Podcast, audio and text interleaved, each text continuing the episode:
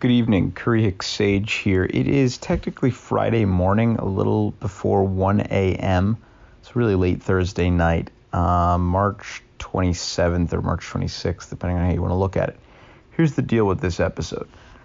I began the episode with a rather informal interview with Jay Burnham last voice of UMass Athletics last Saturday. Then I cut an intro the fall the next Sunday Started doing an extensive mailbag that same day. Got 32 minutes into the mailbag. The audio was shoddy at points, and my kids started crying. Later in the week, Eli Slovin, friend of UMass Twitter, noted that he wanted to make his college announcement on the program. So I was like, you know what? I'll just push the episode off until he's ready to do that. We'll, we'll put Burnham that, the intro, the mailbag, cut the interview with Slovin today or Thursday rather.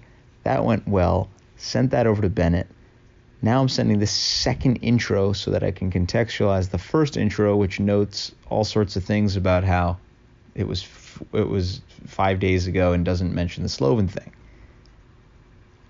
I'm not even going to send the mailbag now because otherwise it would be damn near three hours. We'll post a mailbag later in the day probably when I get that together or the next day. I don't know. That's all I got. Enjoy the show. I think I'd rather die in nuclear war than go to Olean. Penn State was in the Atlantic Canada. Tired. Mark Whipple was a bad coach at UMass. Wired. Charlie Molnar was a bad coach at UMass. Inspired. Kevin Morris was a bad coach at UMass. Good afternoon. This is Curry Hicks Sage coming to you live from New York City. The throes of a global pandemic. It is Sunday, March 22nd, 2020. Does it even really matter anymore? This should have been the final day of the second round of the NCAA tournament. We should be we should have been sort of uh, midway through the first set of games and knowing what the Sweet 16 would look like by day's end, but alas, that was not going to be the case. And on today's episode, I talked to UMass play by play man Jay Burnham. We actually cut the episode yesterday. I wanted to go back in time, what feels like ages ago, but was really only last week, and kind of get his interpretation of events and kind of hear the play by play of what went down last week before UMass, uh, of course, was asked to leave the floor and never ended up playing. It's what would have been uh, its first conference tournament game against VCU at the Barclays Center. And so Jay does that, and then we just kind of got riffing. Um, it's a bit of a rambly episode, not as structured as some interviews I've done, but also if you're in need of a fix, for UMass hoops and just some speculation on next season and kind of our takes on the end of this year. This will hold you over. I think Jay and I had kind of vowed to do this again uh, over the next week or even a few times over the course of the pandemic. We are working all that out. We're figuring all this stuff out, and I'm hoping to put out a bunch more stuff as I'm home a bit and um, you know, as, as we're all just kind of holed up here, I, I'm hoping to put out more stuff. I hope everybody's hanging in there. I know these are not easy times for many of us. Um, job stuff, family stuff, super stressful. So, um, you know, I'm just here to do the tiniest part and provide a little bit of a distraction about a niche topic that uh, we care a lot about and hopefully will be a little more mainstream come next season. I promised on, and one other show note, I don't, I haven't talked to the fine folks at Five College Movers about uh, sponsorship in terms of if I do a bunch of shows in a week. I, I don't want to force them to sponsor everything if I'm putting out content at a far more regular clip. So for now, we'll say this one is indeed brought to you by the fine folks at Five College Movers. If you're moving anywhere, if you just got booted from college and need to get back home and you need to do it stress free, Five College Movers are the people to do it. They are the best in not only, really, not only in Western Mass or, or New England, but I think some of the finest movers the country has to offer. in fact, I was my sister is moving and she's very stressed, um, but she's moving in New York, and I was telling her maybe she could get five college movers, but then I was like, I'm not sure that makes sense given that you're in New York. Needless to say, I recommended them because they might just be that good that you'd hire them to come all the way down here to do it uh, for a New York to New York move. FiveCollegeMovers.com. Friends of the show, friends of UMass basketball, friends of UMass athletics. Thanks to them for sponsoring us as always, and we'll figure out how much they're going to be sponsoring of the content we pre- create in the weeks to come because it'll be, as I said, more than usual. Now, I tried to break down some thoughts about where the basketball season is going. I may add a mailbag to this if I have time and make this a longer episode. For now, I just want to tell a quick story before going forward. I have, I, to, I promised on Twitter I'd put it on the pod, and I don't really know where else to fit it, so I think now's the time. Yesterday, Saturday, was the six year anniversary of UMass's last NCAA tournament game, a game against Tennessee in, an, in a strangely seeded contest in which UMass was the six seed and uh, Tennessee was the 11. By all accounts, you probably could have flipped those two. It was like it, it, it felt as if they just were plugging UMass into a random spot for an A10 team, and it was odd. We were probably more like an eight seed or nine seed, and um, I, I, mentioned on Twitter yesterday that I'd tell the story of how I never have actually seen the game in its entirety. And people are sort of shocked by that. Like, what do you mean you've never seen that game in its entirety? It's the only UMass NCAA tournament game in uh, the last, you know, 24 years. Or, or no, it's 98. So the last 98 to now is 22 years. And I and I and I watch all the other games. So how you know what do you what do you mean? So here was the deal with that game. I got it. I had worked. This was March of 2014, and I had started one job in January of 14, like the very beginning of January, start of a new year, and quickly realized I had a boss I absolutely detested. And I, I, feel good saying that now because looking back, it's very easy to say, oh, I had a bad boss, I quit. But if the next bosses, if you feel that again and again and again, then it might be you. But if in fact it's the worst person you've ever worked with and that stays true six years later, you're good. So I can say that this individual was certainly that. So just an absolute lunatic. Anyway, I get another job, luckily. And it feels like that's always the case. You start, you look for a job forever, you get a job, and then another offer comes, like, you know, unrelated. And so, you know, it's always strange timing. So, anyway, I'm working this job, and I'm, I'm I start interviewing for another one, and I get hired, and it's the, I want to say, like, I want to say it's like the week before the yeah, it's it's the week before the conference tournament when I, I get the offer and I tell and so then I think I actually was going up to the finale with to the finale that season of St. Louis game with friends UMass Twitter friends Lobby Morrell and uh, Billy D. Mullins. And I'd met those guys actually two years earlier at the uh, Atlantic 10 tournament in Atlantic City. So we're going up, we're driving up, they're, they're from Jersey. We're driving up uh, to St. Louis. I remember being anxious and panicked, like, how am I going to tell this job? Like, I'm quitting after however many weeks. Fast forward ahead, I guess, like that Monday, so right when the season ends, or the regular season had ended Saturday, heartbreaking loss to St. Louis at home in a great game I think it was Jordair Jett who hit the runner, the game winner, sold out Mullins Center. And I quit on Monday, and I guess in the rules for the company, you know, you if you have you don't have to provide notice if there. I didn't even notice. I was like offering two weeks or whatever. You don't have to provide notice unless you um, are, you know, had been there for like 90 days or something, and I'd been there like 70.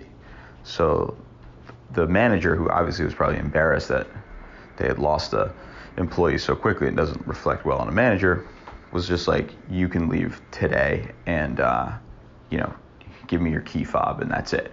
So I'm like, all right, whatever. It's like really awkward. I'm out of there like an hour and a half later. I made some friends there over 10 weeks, you know, but I'm gone.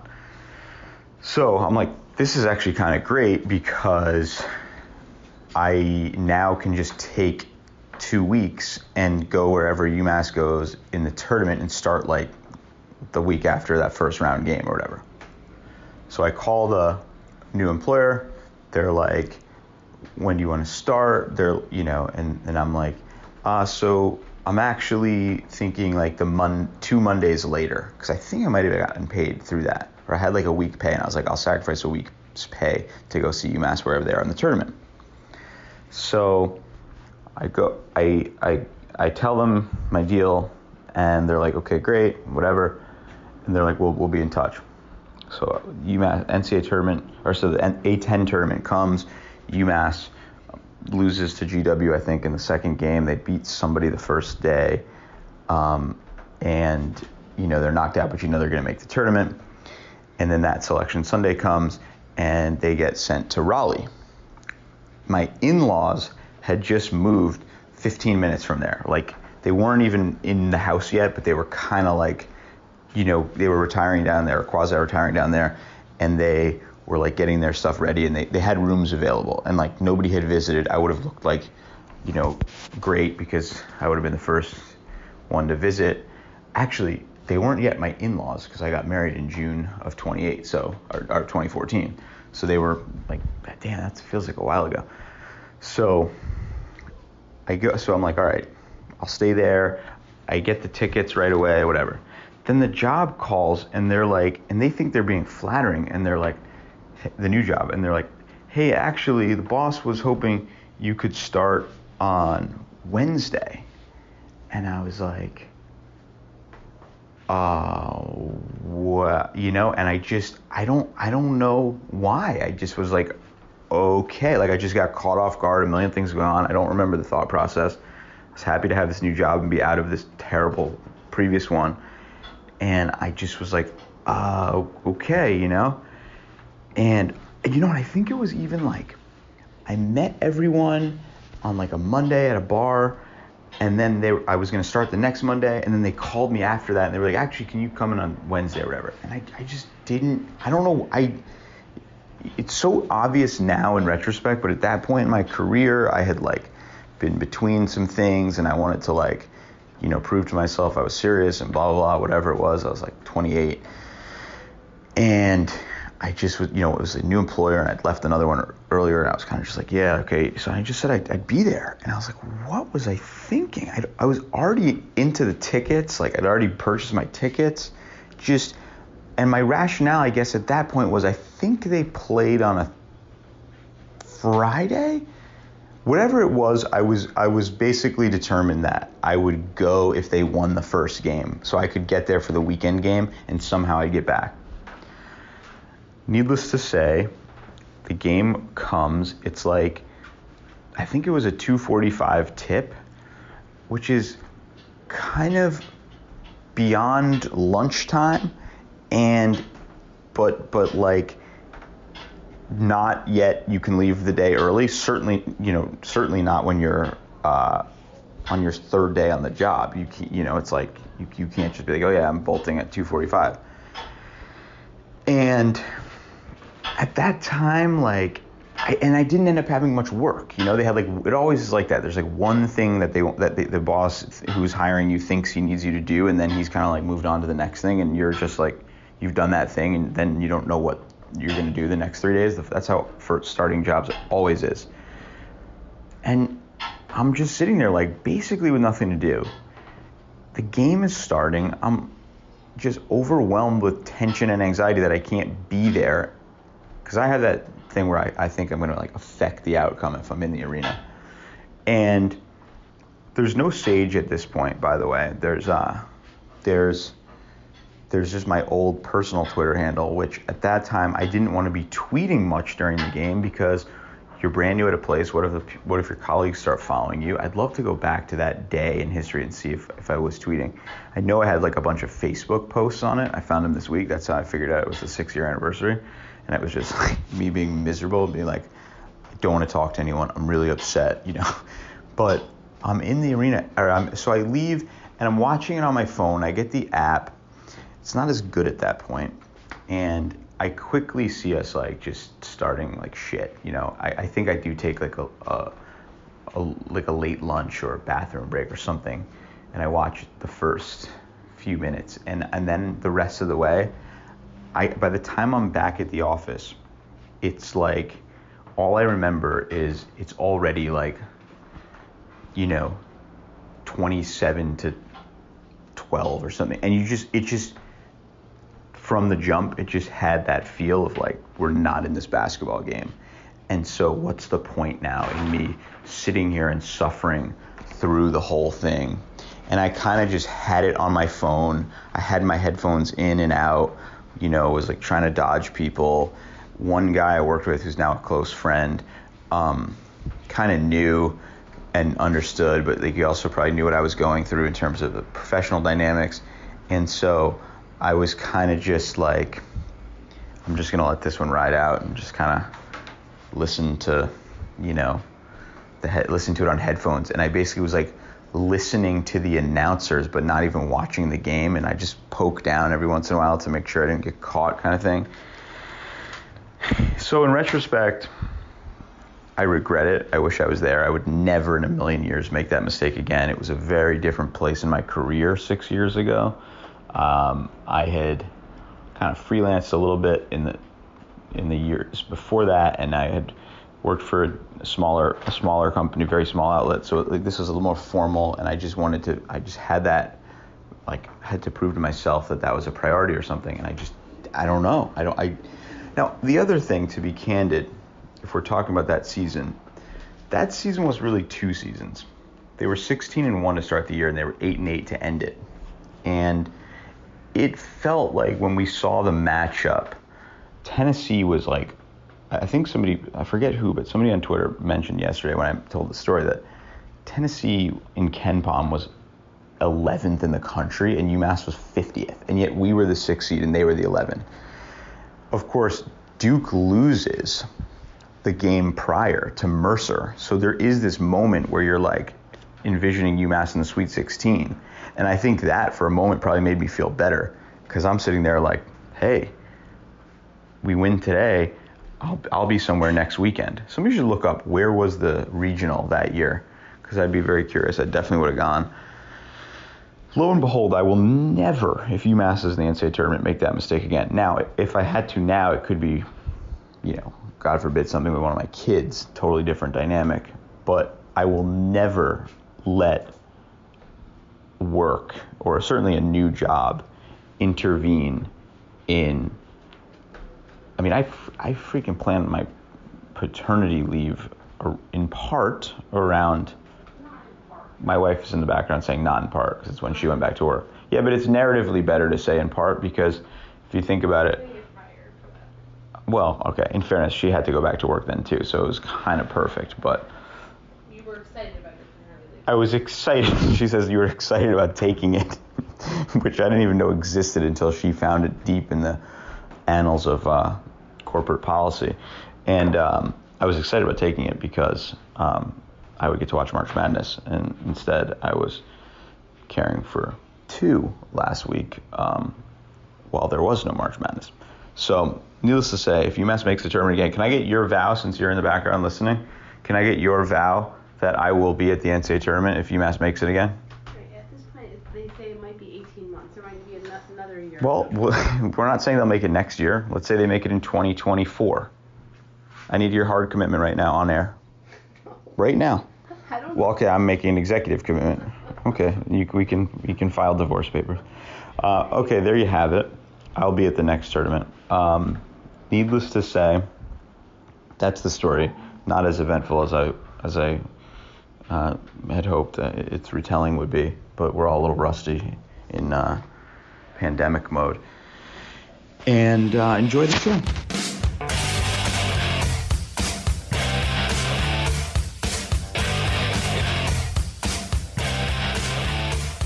All right, so I'll just jump in. I mean, I it's your show, man.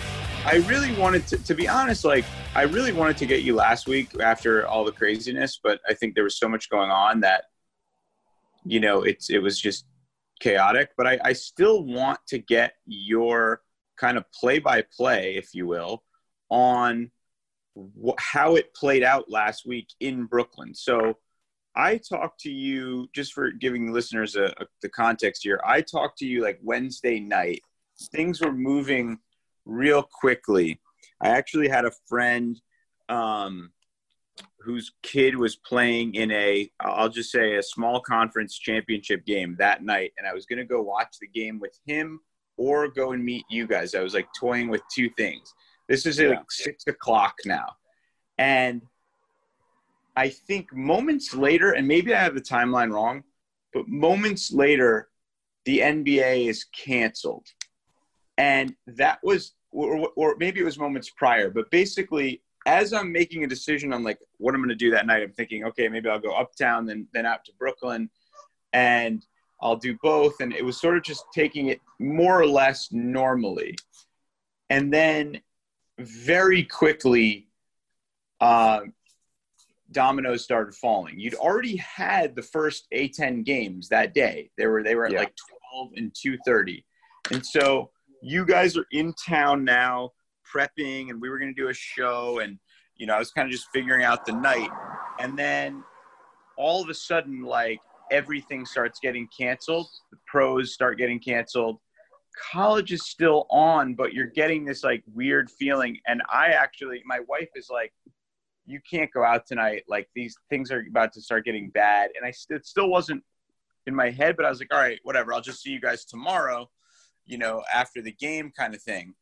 And then that was probably eight o'clock. Take me through the next like 16 hours from your vantage point.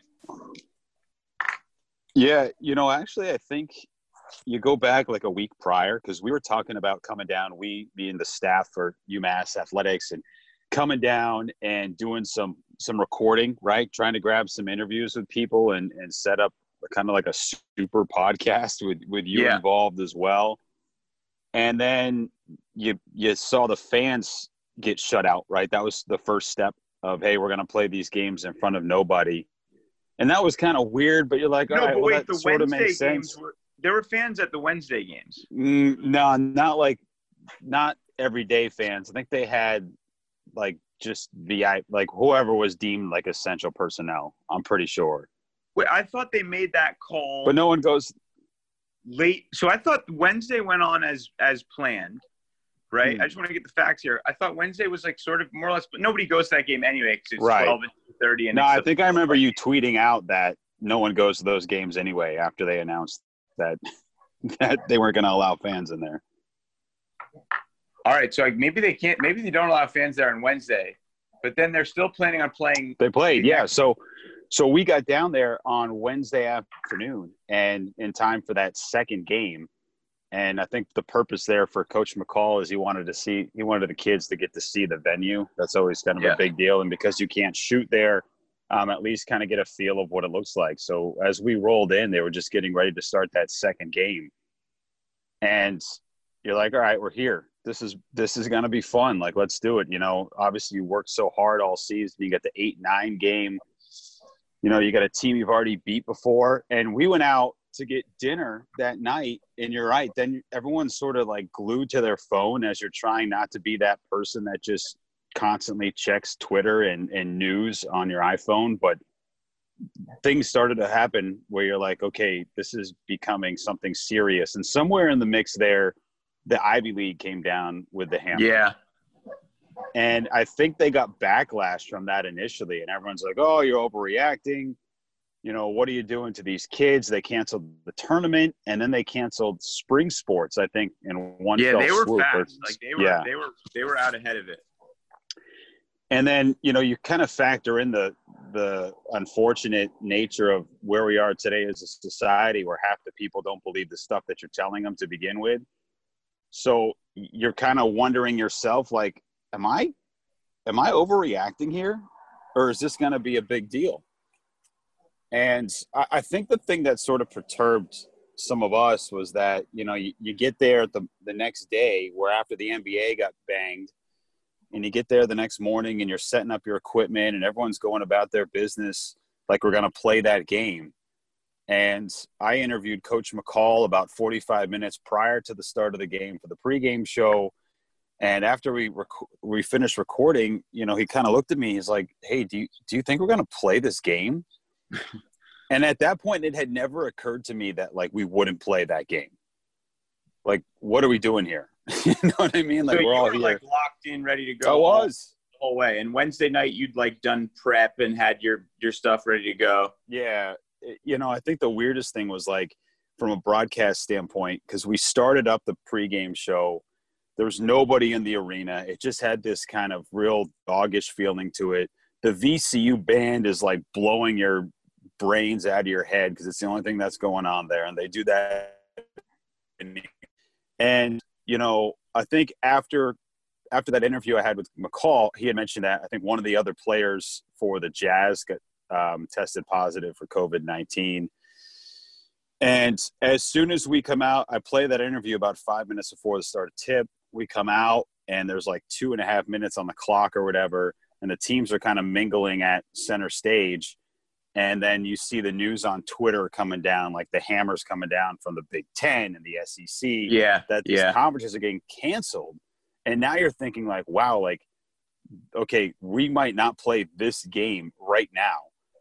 And the Big East, I think you know, tipped off their game. It was a 12 or 12:30 tip, and we came out of the of the last break on the pregame show, and had just learned on social media that the whole thing was canceled. And then they quickly made an announcement over the PA system, like, "Hey, uh, the A10 tournament has been canceled. Get home safe." it's like, so then we we go on air as if the game's about to start, and it almost had this like, is this a weird like Edward R. Murrow moment where like, Yeah, you know, yeah, there's you- there like this intensity and like people listening in, or is it just like, yeah, no one cares because it's you know radio and it's the year 2020. So we kind of just juggle it for a bit, like, hey, this has been canceled, and you know how serious are people taking this? I think sort of made you second guess some of the decisions that were being kind of un, unfolded there. Does that make sense? Did yeah yeah did, so did, did they get to the starting lineups? Did they actually do the like starting lineups? Um, I think they were just about to.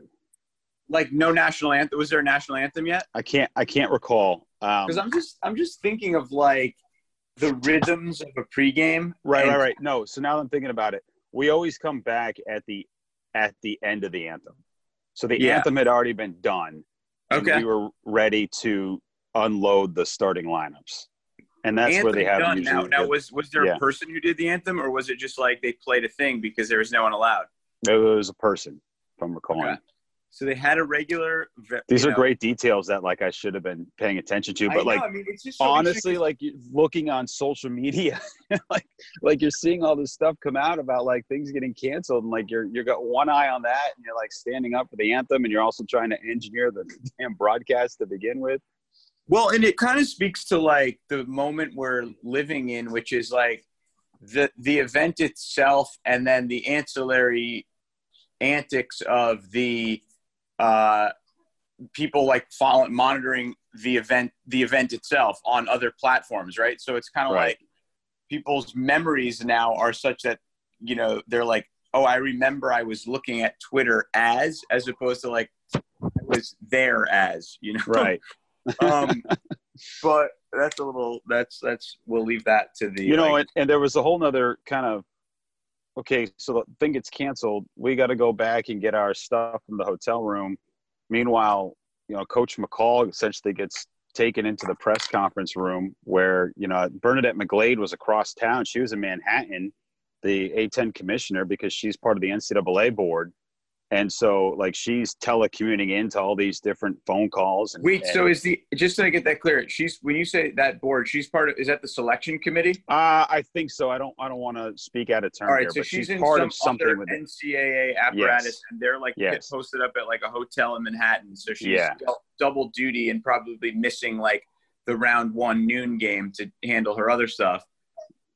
that helps some with some context because I mean, I don't fault the woman, and I know you know you're employed by the university, and so I'm not asking you to take opinions on this, but it it felt a little bit as if the A10, and I don't really blame anyone, but they were a little bit leading from behind. I think, and so are other college conferences. I think everybody was sort of taking their cues and waiting for someone to say something, and once the NBA said it, and then the next morning you know, it really Well- wasn't long prior to tip that the other conferences began to cancel. Right. Well, let me ask you this: Should it be a conference by conference situation, or should it just be all encompassing NCAA? Hey, we're, we're not playing.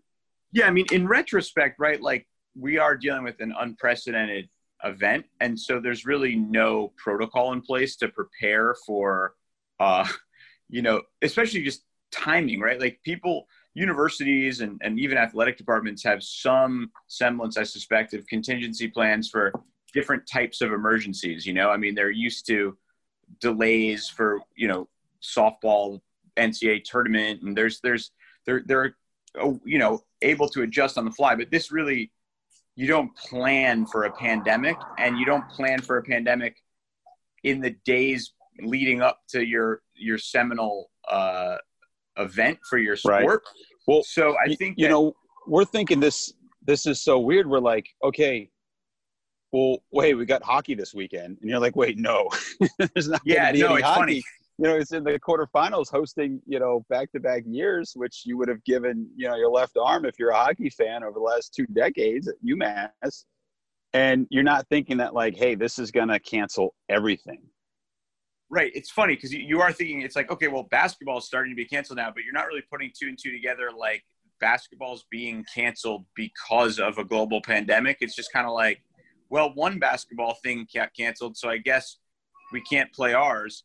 Um, Well, is- and let me add to that too. You know, because we're we're scrambling. You know, we get back to the hotel, and you know, guys are visiting with their family members that had come down to see them. And the I think as soon as we're like packing up, it was announced, and you would probably know this more so that they were shutting down Broadway shows in New York. Yeah. And it was really weird because here we are, like walking around with kid gloves on, trying not to touch anything because our seminal uh, event was just canceled and we need to get out of here. You know, this this Gotham den of New York City as soon as possible. And then the rest of the city's just walking around like you know nothing, nothing was wrong. Right. I mean, in many ways, basketball was ahead of the curve in hmm. terms of the sort of initial steps, and I, and at that point, we still didn't really have just the kind of education we've all received over the last week about and like the, the whole vocabulary that's emerged in terms of social distancing and even like quarantine and Right. no you know Shelter in place. Yeah. Yeah, shrinking the curve or, or, you know, none of that was like, we weren't even totally cognizant of it now that I think about it. And so it was this like waiting game. And then the next, then, then that next, the rest of that day, like I remember watching the, basically they had to fill two hours of airtime on NBC Sports Ooh. which was supremely interesting to watch because it's like all going on in real time. They have, you know, McCall's presser, Mike Rhodes' presser, the VCU coach, and it just and it's going on. But as that's happening, more and more stuff in the broader world is happening too, and you're realizing like, oh, this isn't confined to Right. basketball. And kind of by like four four thirty that day, within those like four hours, there's a clear cut sense that they're going to have to cancel the NCAA tournament and I don't know when they they dropped it. It might have been the next day because there was I- definitely a, a solid like 16 hours of people being like, "Well, there's a contingency plan. We could get everybody." You could push it back. Yeah, you can make it And then teams, whatever. Yeah. I guess it must have been like Friday, midday Friday. We'll have to look these things up, but um, timeline wise, that that it was it was over, and then I think kind of the rest of the weekend was just people adjusting to the new reality, and the last week, I mean, by by Monday, Monday Tuesday, I think everybody kind of just realized like, well, we're not going to have much of anything for a Well, while, so you know, You know. I, I think I think there's kind of some some layers here where one, there was a serious campaign of disinformation or maybe disillusion to what we were actually dealing with. And there certainly was a part of the population that kept saying, hey, it's only the flu, it's only the flu. Well, you know, that's all fine and good, but if you don't understand how these things spread, like if you've never watched a movie based on like a pandemic, you know, one person goes here and then 12 people get it, then 24, you know, like it, it's exponentially. Yeah, it's exponential. Yeah. And if you don't understand that, that, well, hey, it's just a fraction of the population, that it's not going to be half the population as, as quickly as it can be, then you're not dealing in reality. And I, think, I think there was part of that that sort of maybe, you know, slowed some judgment down, not only in the sports world, but just in general of, hey, you know, what are we dealing with and, and how do we, you know, mitigate and deal with the, the response that we need to have here. So I think that's, that's certainly part of it. And then two, as we're on the bus coming back, um, I'm scrolling through Twitter, refresh, refresh. And then the CAA had announced that one of their officials had contracted COVID 19. And you're like, okay, well, this is, it's not just you know it, it, hits you that it's not just you know the 10 guys on the floor but you know everybody surrounding it and the one guy that's touching the basketball the most is the one that you know he's wiping it down and you know picking it up when it's out of bounds like that guy could have it too and then he could give it to his family and friends and on and on and on yeah and i mean I, I think we also didn't understand i certainly didn't fully appreciate the the way in which it's not about contracting the virus. It's about the availability of hospital beds and all that sort of education right. that took place in the days to follow. So I was kind of like, well, you know, I, you know, part of me naively was like, well, I mean, okay, it's it's not gonna kill a 22 year old, you know, basketball player. So like, what's the difference? But I didn't sort of put, uh, you know, just all that stuff. No, now understand. You know, of- I'm guilty of that too. I think I I think I actually said it too when we when we found out that the the game was canceled, the tournament was canceled. And you know we're trying to adam Fernier and i are bantering back and forth and you know talking about different outcomes and scenarios. And we're just like you know but maybe it wouldn't affect the 22 year old you know we're told it's not really something that is uh, deadly for somebody you know at a younger age so those are the that's the information you had at the time right and you're kind of running through that checklist in your head well ah, it couldn't be that bad if these guys contract it but yeah, no, it, it, you know, I talked to Brian Bamford on the our podcast, and we'll have a second um, conversation with him coming up next week. And he's just like, look, err on the side of precaution and caution, and I get that, hundred percent. Yeah, timing was tough. Let's let's talk a little bit about the state of the basketball program at the time. You know, tip off is coming. Did you get a sense that they might have a run in them? just you were around the program in its final days of the 2019-2020 season. Yeah. Was there was the mood?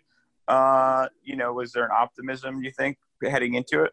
Yeah, I think so. You know, I think from the fan perspective, you're thinking, hey, if we can beat VCU, then put up a fight against Dayton.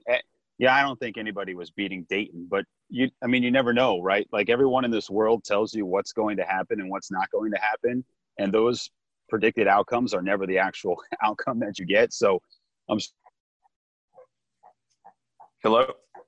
You know what's actually did I lose? Yeah, you lost me for a second, but keep going. No, all right. So yeah, I think there was some optimism there that hey, this is a, a VCU team that we've already beaten. Second time round, they were going to be without De'Riante Jenkins, who left the program for personal reasons. And, you know, obviously UMass have been playing uh, pretty well. Should have probably had that win against Rhode Island, uh, you know, with that controversial play at the end. So I did get the impression that, you know, in, in talking with uh, Tre Mitchell too and some of the guys for that piece we did on Tre, saying, look, we're not done yet by any stretch of the imagination. So I know there was some excitement to play that game, even though you were going to have to generate your own excitement and intrigue, right? Nobody there and I think you might have been at a bit of a disadvantage with the VCU band. UMass band was down there as well, but if you know anything about the band hierarchy in the A10, it's you know VCU one, Dayton two, everybody else thirteen. oh, 14. that's a shot. That's sort of a shot at George Mason fans. Ah, yeah, that's fine. Um, I, I think UMass. That. I think the UMass hoop band is actually pretty good, but I okay respect that. I actually thought that I actually think that the so my my my read on that was that VCU was supposed to be awesome at the beginning of the year, and uh, they were top twenty. They're sixteen and two in the league last year. They had everybody back, and they always always bring a just a gajillion people to Brooklyn. And I actually thought, you know, like that. So they probably bought a lot of those people buy all sessions passes, and they're Right. there.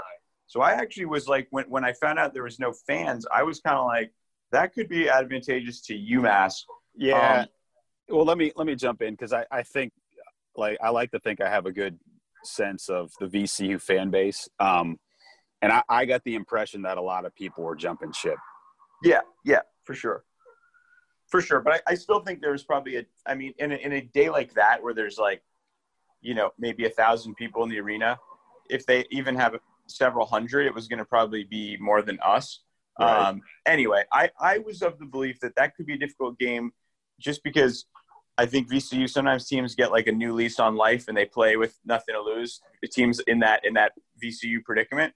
But weirdly enough, I thought if UMass won, I thought they'd had they had a legitimate shot at beating Dayton. Not because they're anywhere near as talented as Dayton, but I just think Dayton. I thought for Dayton's sake, they needed a loss before the NCAA tournament. If you just look historically at teams that have dominated the You're Atlantic talking like 10, New England Patriots 2007 undefeated. yeah, a little bit of that, exactly, Bowl. exactly. Yeah, And- I'm but- with you. You know, also too, like go back to that second game against Dayton. Yeah. If Jalen Crutcher doesn't hit an out of his mind three point shot and score 11 points in the span of like four minutes, and in that game too, UMass went eight plus minutes without a bucket in the and first four half. for 20, four for 20 from three. Yeah. So I, I'm with you, man. Like I thought that game was going to be a lot closer than what people were going to give the Minutemen credit for. So I, I thought you yeah. And I mean, like, so St. Joe's lost in the quarters the year that they had run the table in the league.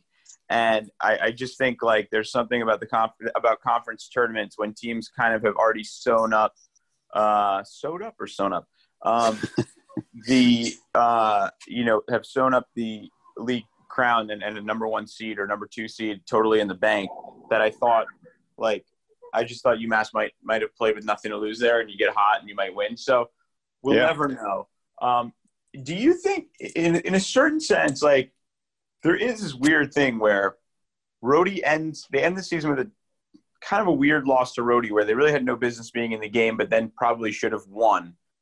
Um, I think there's something about ending that way that is maybe oddly favorable in terms of off-season buzz because ended if if UMass loses that game and then loses the first game in Brooklyn, there's something about like 14 and 18 that just doesn't sound as uh, impressive as kind of the end run we saw over the last three or four weeks of the season. Um, where do you think the kind of buzz is now heading into a long off season? Yeah, I mean, you might be right on on that. I I think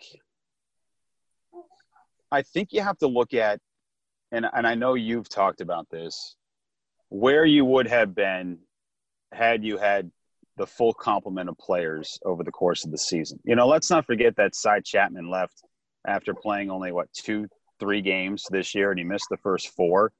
He missed You five, played- and I think he played like four or five. Right. And you missed you you lost Desiree Baptiste. And look, all teams deal with this, right? Like Yeah. uh, you got to be sick of hearing people say like the fact that UMass beat VCU, that VCU is banged up. And I've said this time and time again. Well, the Minutemen were without their leading scorer essentially in TJ Weeks up until he got hurt. They didn't have a backup big.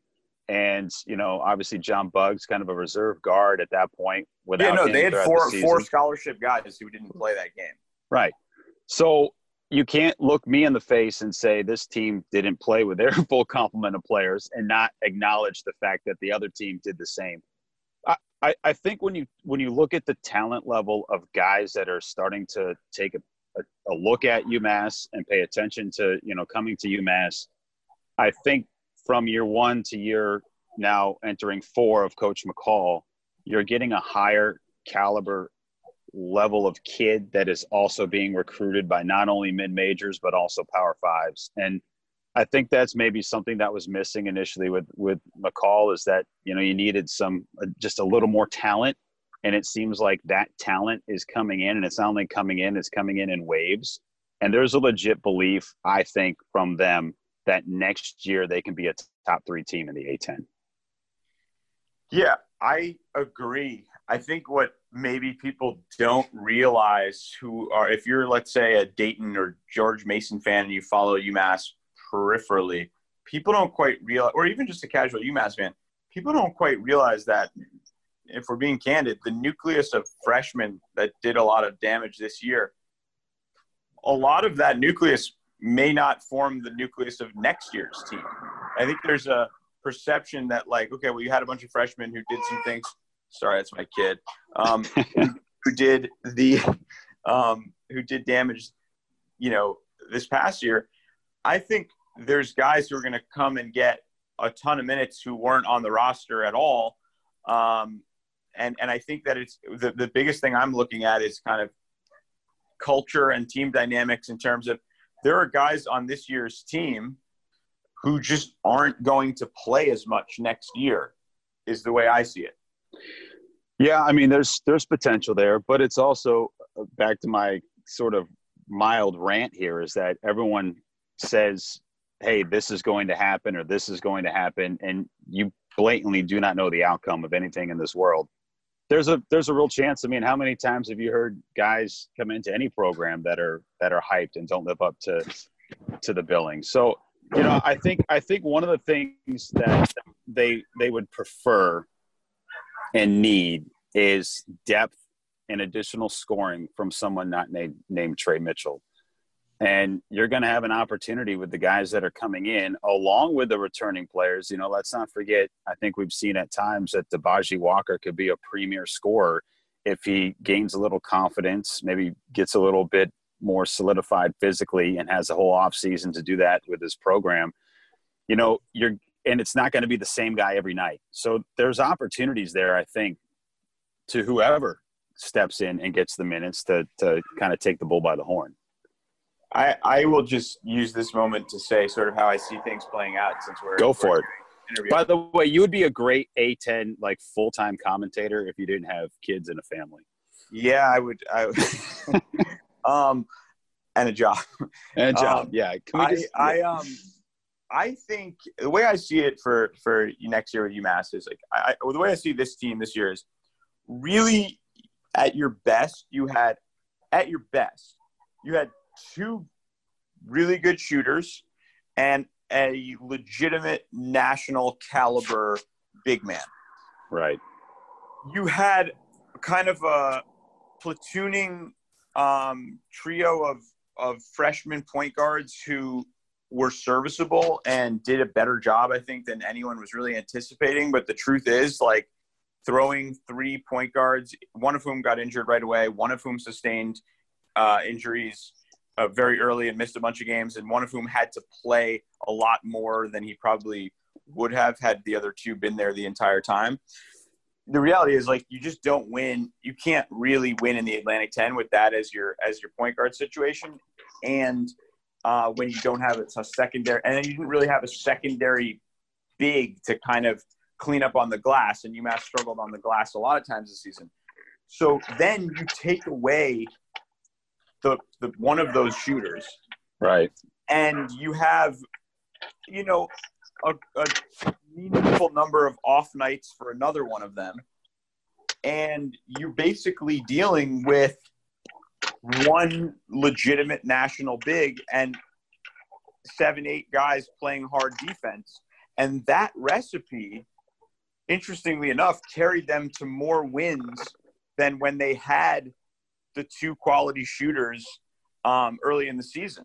You know, like so it, it's it's it was an odd season in terms of how it played out because a lot of the wins they got were not the wins people expected. I mean, this is a team that lost by 24 at home to a bad GW team, but then should have beaten St. Louis twice, did once, hung tough with Rhode Island twice, should have won that game. Basically played the top half of the league you know, beat Duquesne, um, beat VCU, play the top half of the league like exceedingly well, and it wasn't really because of talent. So now you enter next year with Javohn Garcia and hopefully Noah Fernandes. We'll see if he gets eligible. Two like bona fide, recognized, legit point guards who, by all accounts, can sort of step in and play a lot of minutes right away. You add in a Dibaji Walker who sat much of this season, and a, bring back a healthy TJ Weeks.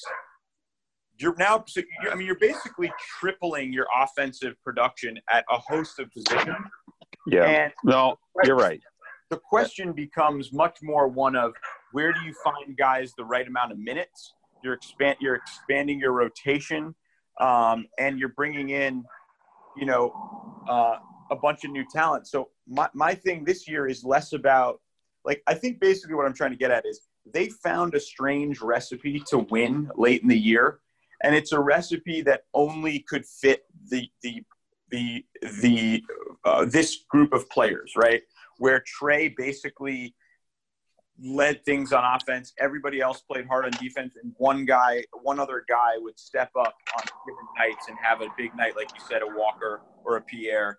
But next year, the composition of the roster changes entirely, and I think the big thing will be finding the identity that actually gets you wins. Because I think a lot of times coaches enter seasons and they're sort of like, "All right, uh, here's what I got, and I kind of I kind of know what I'm going to ride and whatever." Next year, you you have a lot more to work with, but that's not necessarily an automatic recipe for more success. Particularly when you found a weird recipe for success this past year. So yeah, you know, I, I see what you're saying. I, I'd also kind of make the argument that, you know, you were forced at times for the first 18 games to play a freshman point guard 36 or seven minutes in Sean East. And I think when you look at the progression of some of these guys, like where Sean East was to begin the season as a player, you know, 25 turnovers as a team against St. Louis that first meeting. I think the last eight or nine games, the Minutemen as a team didn't have more than 11 or 12 outside of the game against VCU. Like Preston Santos developed into a guy that, you know, I think you can see a little bit more of next year, but a guy that actually was relied upon. Your to to your kind of formula there, how many games were there if you had Tre getting triple teamed, which happened nightly, if you just had somebody hot on the outside, would have been open for a three to hit. You know, and, and sometimes that was Pierre, but there were nights where he was off. If you insert TJ Weeks into last year's formula during conference play, I think it's at least another three wins for the Minutemen. Yeah, I mean it's it's interesting because people say that, but then you're like, well, is this an 11 and seven team with with just one more freshman? Sure. Maybe. Why not? You know, like No, I think like- maybe, but I- like but 10 years think, like, ago, would you have told me St. Joe's was a two win team? You know, like that's the beauty of the A10 is that you know, there's so much disparity here well, but you so can I kind guess of. what I'm uh, saying is, I think you're right, and I think that's a tendency. There's a tendency to say, you know, if we'd had these other things, we would have been so much better, and that's true. But I also think there's something about when the roster gets thinned a bit and identities get solidified that actually makes guys play better and harder and sort of understand their role a little bit better. And that's why like UMass was winning a lot of ugly games in the, that were low scoring. It's like it's hard to know because if you have TJ Weeks, maybe a game against VCU gets a little more up and down. They get a few more turnovers, and all of a sudden, instead of having 52 points, they have 62 points. And you know, so I, I think that like yes, the tendency is always to say you add one of your best players and you're going to be automatically better. Um, and I think that's the case if you're like a, a traditional big like a Tre Mitchell or even a uh, point guard, because in the Atlantic 10, I think point guards dictate so much of the tempo. But TJ, who I who maybe is a you know one of my two or three favorite players on the team, I'm not necessarily certain that just him being back would automatically give you another three wins, just because I think other dynamics change. If you look at how they like his last game, I want to say was probably South Carolina, which was in the 80s. There was um, that of Rutgers, yeah. You know, uh, Rutgers, yeah, no, because he played at Harvard too. So, I mean, he, he played into December. Um, so you know, or did he not? I think he played at Harvard. Anyway, the point, games. Yeah. yeah, the point is like, you know, tempo stuff changes too, and I think this team, it helped some other guys to play a little bit slower and a little bit uglier. And right. so, no, you. I get what you're saying, and what you're saying. There's also unintended consequences for changing things around. Um, but one, the nature of college athletics is that's just how it's going to be every year. And two, I don't think I'm even specifically talking about like tempo and style. Like, there's probably moments where you can think of a few games this year where, for whatever reason, UMass couldn't hit from the outside. And you just see that sweet stroke from TJ Weeks and his quick release. And you're saying, hey, you know, there, we want the Minutemen won that game against, was it with one game they won with two three point makes? like, yeah, like no, there are was- times they're making four or five three points shots a game, and it's I don't know if your your shot your three point shots would increase, but I think your percentage would have, and I think that would have made a difference. But to your point, you're right. Think like the composition changes, but the thing that's going to stay the same is that you have one of the more dominant big men in the NCAA, and he's going to draw two, three defenders every night, and that should open up other guys offensively, or so you'd hope. Yeah, and I'll, I'll be really intrigued by how they run the offense next year um, because I think that, w- that where the real improvement comes is in kind of this year's team just didn't have a guy, a guard, who could take guys off the dribble and get to the rim with uh, with consistency. Dibaji Walker, not really a guard, started doing some of that from like a sort of a three slash four spot and um, but other than that, they really didn't have like a kind of traditional downhill penetrator, get you to, get you a bucket, get you to the foul line when you really need to. Next year, they're going to have as many as like four, because I, think Weeks did that a little bit when he was there, and that helped. Um, Javohn Garcia very much does that. Uh, and uh, Cairo McCrory does that. And I think the one guy who started to do that a little bit this year and will will continue to improve is Preston Santos. So like I do think this the the the way they won last year, it's gonna the way they win this coming year is going to look very different just in terms of the like kind of aesthetic of it Right. than the way Well, they won this year. you know, go back to the first year uh, before I got here under Coach McCall. Like, you know, they won five. lost you there. You know, I think They at won, that point I lost you. They won five. they won five that first year for Coach McCall without pretty much anybody left on the roster once he took over and after the debacle happened. You know, uh, Yeah. before Don't he arrived. remind me. Yeah. I won't. Um, so, so I think therein lies like, how do you coach and how do you coach to the talent and players and character that you have? And I think, you know, that needs to be, and I think it, it is one of McCall's strengths is to understand kind of what you have and how to, you know, utilize your strengths. And because, I mean, you mentioned it, you know, the games are getting out of hand there, 80, 85, 90 points. Like, how do I, how do I have more stifling defense and keep it in that more rock fighty range? Like, I mean, that's what Fordham does, right? They kind of bring it down and and try to win 52 to 48. You know, that's not what the Minutemen were trying to do, but how do we play a more tenacious level of defense and how does that spread to everybody else defensively? You know, and then you've got Colton Mitchell back who can kind of throw in there as an energy guy. So yeah, I think that certainly falls on the coach then to figure out how to kind of put all the pieces correctly in the place. But but let's be honest, if you have a fat, if you drop like, look at VCU. I, I use them as an example a lot because I worked there for for four or five years. When they hired Mike Rhodes, they brought in Marcus Evans, right? And Evans, they immediately drop in once he becomes eligible, a playmaking point guard that can shoot. And so they go from one of their worst years that they had in recent memory to one of their best a year ago. The difference that that kind of that one sophisticated point guard can make, like a Fatts Russell, Yeah. is huge. And if that's Sean East, or if that's Javohn Garcia, or if that's Noah Fernandes, and all, by all accounts from reading about those latter two guys, you know, people are very excited about what they can do. You know, I think that changes the entire composition of the team, and that change could be for the better.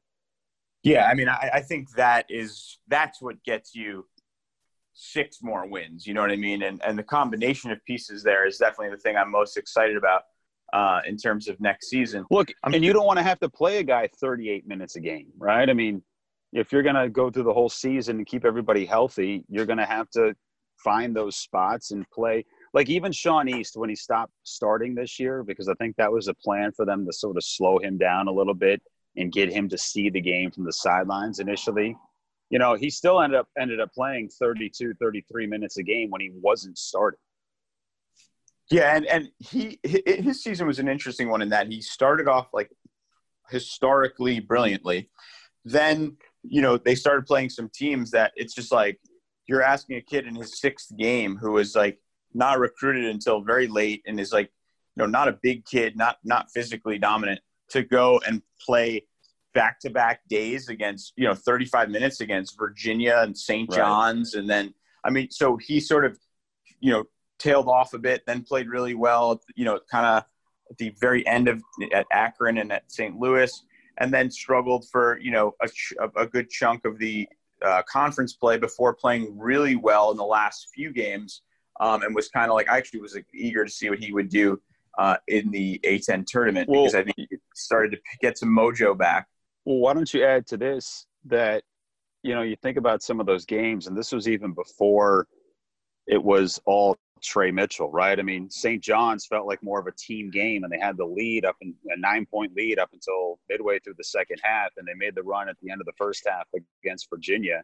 Yeah, and you're doing all that with, uh, yeah, on the on the legs of of Sean East as a you know freshman point guard. I would be curious if you had like the analytics, you might have someone in your sphere of basketball people.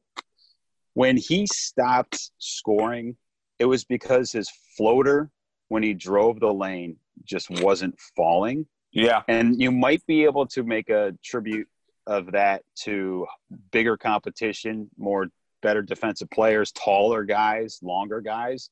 But I think some of it is just pure luck too. Yeah. Like he Yeah. hit that shot almost every time the first six games of the season. No, he had a few games where he was just like, those are great looks. And then conversely, he hit a couple that were probably like, you're like, ooh, how, that's not a great shot. And they Right. would go in, I think, against like LaSalle and uh, maybe maybe even Rhody. Yeah, I mean, I know what you mean. Um, being around Are you eating? team- Is this part of the? Is this this is part of the podcast? that's that's very on brand for you- me. Yes. um, being around the team, uh, I'm curious. Like from a was it? You know, I think from afar, the narrative that emerged, and you know that that I was certainly touting, was that like Tre's dominance really was what changed the course of the season. And I'm curious if and, and it seemed like Tre began to take on a more vocal on court role in terms of just his confidence and kind of psychologically, it felt like he was growing more comfortable with the fact that like he's the focal point of this offense. And then that maybe he's also kind of a leader, you know, alongside Pierre. But after weeks went down and, you know, they struggled at, you know, for that long, that stretch, it seemed like when the team got it together, a lot of that was not just Tre's performance, but it did it did feel like his leadership sort of shine through. Did you did you get a sense that he grew more comfortable as the year went on, like kind of assuming that that mantle? Yeah, I, I think you could say that. You know, he seems like a like a quiet individual from afar, but when and I I don't profess to know him um, on an intimate level by any means, but you know we've had some interactions. I've interviewed him a couple times. Um, he's I I would say this. He's way more charismatic and intelligent. I think that when people just see here's a guy that just plays basketball and you know drops 20 20 a night. And I think he does have those traits. And when you talk about sort of leading by example, I mean, this is this is a silly adage, but first one in, last one out. I mean, he's always at the gym, getting shots up along with Carl Pierre. Those two are usually the, the first ones out there. But I, I think more importantly, there was like there was a hatred of losing between him and Santos and some of the kids that are, you know, just getting their arms around college basketball where you won the first five games of the season and then you went through that tough stretch. And again the competition was much better but like i don't think they really saw it that way. They just saw it like why are we losing? And how Yeah. do we fix how do we fix this? And you know, to their credit, they were able to they were able to do it, and I think they gave us uh, you know a lot to look forward to for next season. And yeah, I'm, I mean, I'm I'm super excited to see to see what happens. You know, because you you go back to to last year when you know you had your training sessions going on and the strongman contests and all this. Like, unfortunately, Sy Chatman wasn't here, but he was physically a different player. Yeah. Even Tre Mitchell from the the headshots and the photo shoot that he had as a freshman when he came in to where he was at the end of the season, like you know, nothing's good enough for him. And you kind of want that in your lead player and a guy that is constantly striving to be better, both academically and and on the court, by the way. And, you know, even look at Samba Diallo, his step from year one to year two, physicality wise, he's just a bigger, stronger dude. Yeah. Um, I where was I going to go with that? You you I don't know.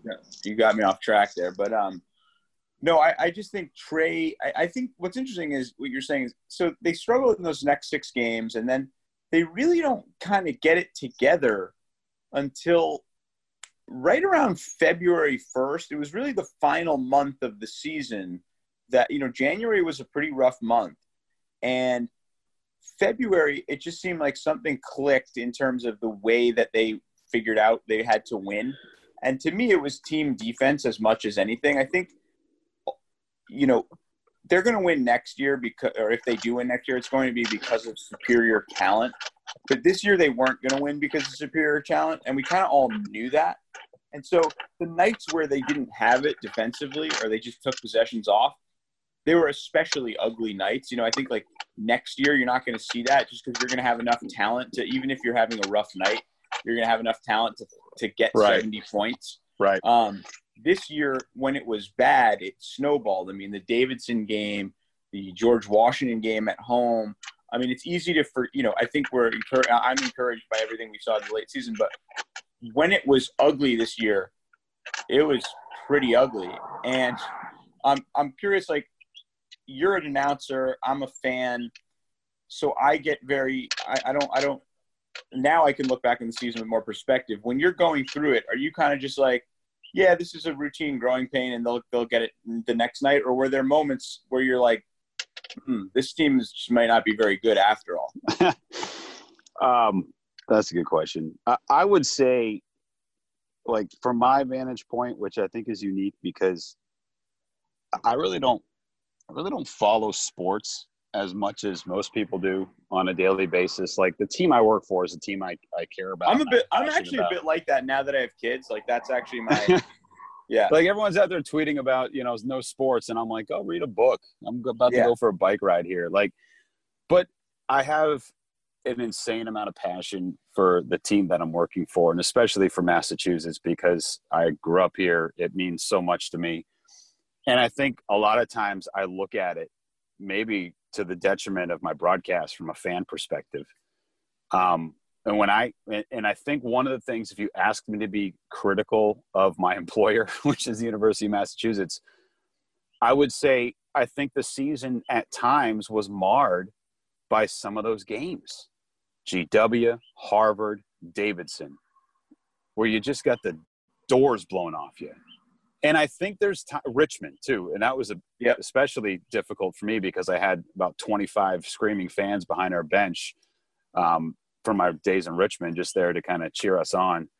Um, that stung, and so I- I think there were moments like the GW game specifically where you're like, "Wow, I don't know, I don't know where this is going." Yeah, And Yeah. as a fan, you can kind of get sucked into that conversation. The Davidson game, they were shooting lights out. Richmond just had a whole nother level. Like you could make excuses for each one of those games outside of Harvard. But I think what brings you back to reality is like, look, you have one of the best players in the conference. And there's people that want to play with him, I would suspect, around him. This is how the Minutemen grow this program.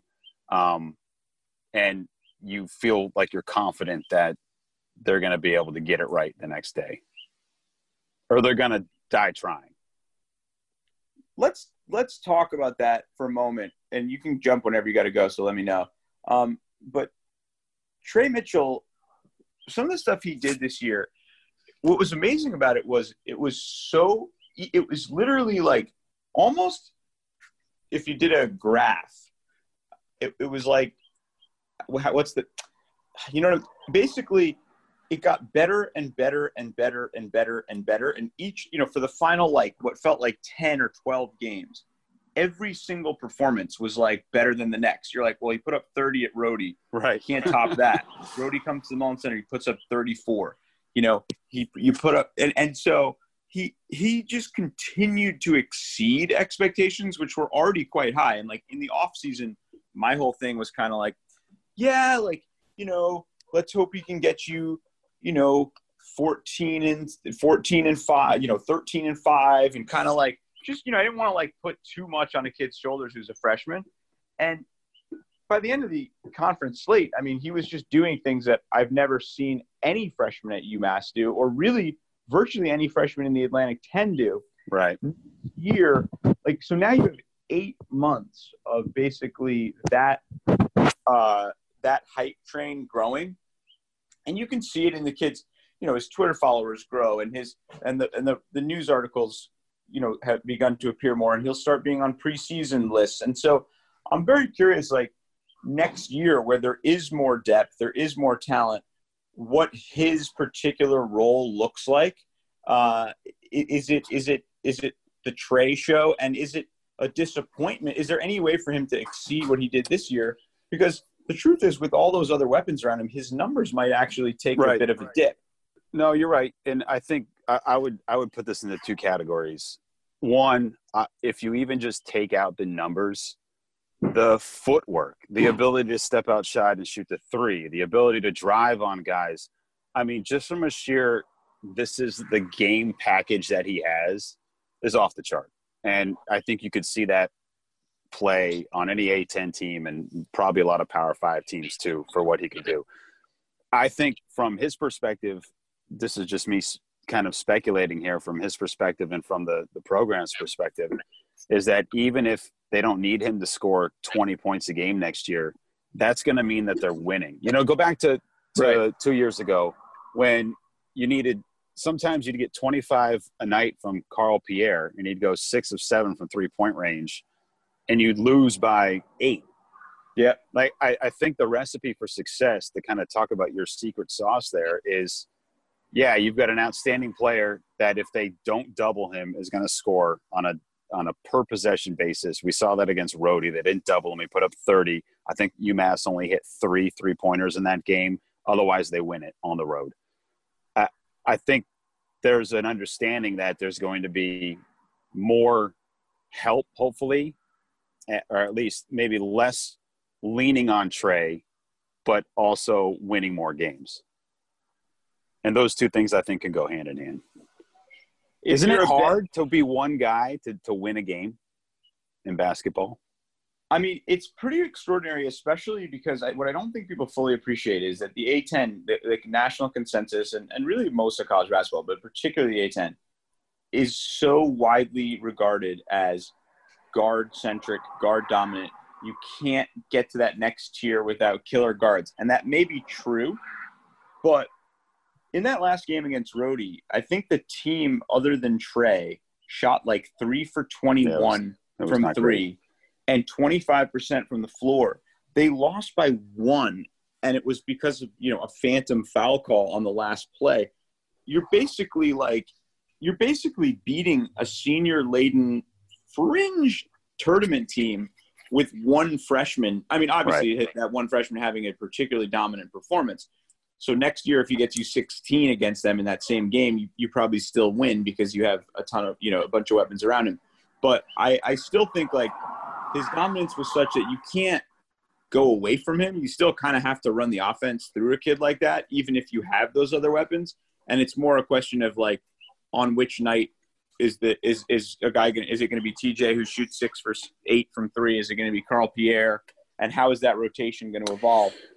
Um, Yeah, I, I think I think the throw into that as well, like you talk about the off season, you know, there's other guys obviously that want to get better and improve as much as possible. You know, Preston Santos showed up late la- this I think past he, year, he he had the most improvement over the course of, Yeah. of the year. and and Carl Pierre is going to be a senior, and I think you know he's going to be there each and every day trying to figure out how to how to get better. Samba Diallo feels like that kind of energy guy, maybe more so um, a, a- guy that comes off the bench at times to to try and produce some rebounds. But you know, I, I don't know what the the size is going to look like for this team next year. Yeah, he's really kind of your toughness right now. Well, Um, Dom- I think Dominguez could start as a freshman. I don't think Yeah, we'll really I- talk about that because he's like just again. It, it's again when I talk about the, the sauce, he fits this interesting role where he's like six eight, six nine, can step out and shoot it, but can also play down low. He's they don't really they didn't really have that this year. They struggled on the glass, and you need to give Tre a secondary rebounder. So just by dint of sort of like who's on the roster, you may see things that I think people aren't fully expecting. Um, that's why, like, if Noah Fernandes plays, you Yeah. need a pest on the ball. We we haven't had. We, I don't think this year we really pressured uh, opposing point guards terribly well. So there, you know, there. I think next year it's a lot of plug and play based on matchups and based on various dynamics. Um, and I think there, there's going to be ten guys that at one point or another in the season, minimum of ten guys who will see. I think right. 25 Well- minutes or more at least one night. Look, you never finish the year with the same roster that you had, right? I mean, there's attrition, there's guys that leave, there's guys that get hurt. So you need that kind of bulk of guys that can step in in any given night. I think one of the big, uh, and I'm going to leave this here because I got to go for a bike ride with Yeah, my yeah. wife here while the sun's still shining. But we can do this throughout the week if you want. I'm talking UMass hoops with you as much as you want. Um, you know, and I talked to this with athletic director Ryan Bamford before it was announced that Noah Fernandes was committing to University of Massachusetts, who came in from Wichita State. You know, the X factor here is what the NCAA does with the pending transfer rule. And uh, Ryan Bamford said he thinks it's maybe a 50 50 up in the air if they're going to Yeah. allow guys to transfer once. Um, and so, you know, that obviously throws a, a huge kind of kind of curveball in a good way into your into your program. Um, Well, and it could see how those guys get the other way too. I mean, you never know if, if you don't have to sit out. Who knows? You know. yeah, you know, lose. and and this goes this goes to this is probably a, we'll put this con- this conversation to the next to the next pod, but you know, can you you need to build a program, not just rely on you know a handful of guys. Like you have to be able to consistently Yeah. build like a Dayton or a VCU. Davidson hasn't had a transfer Davidson. since 2015. Amazing, amazing. Yeah. Put a pin in this. Take care, buddy. Ciao.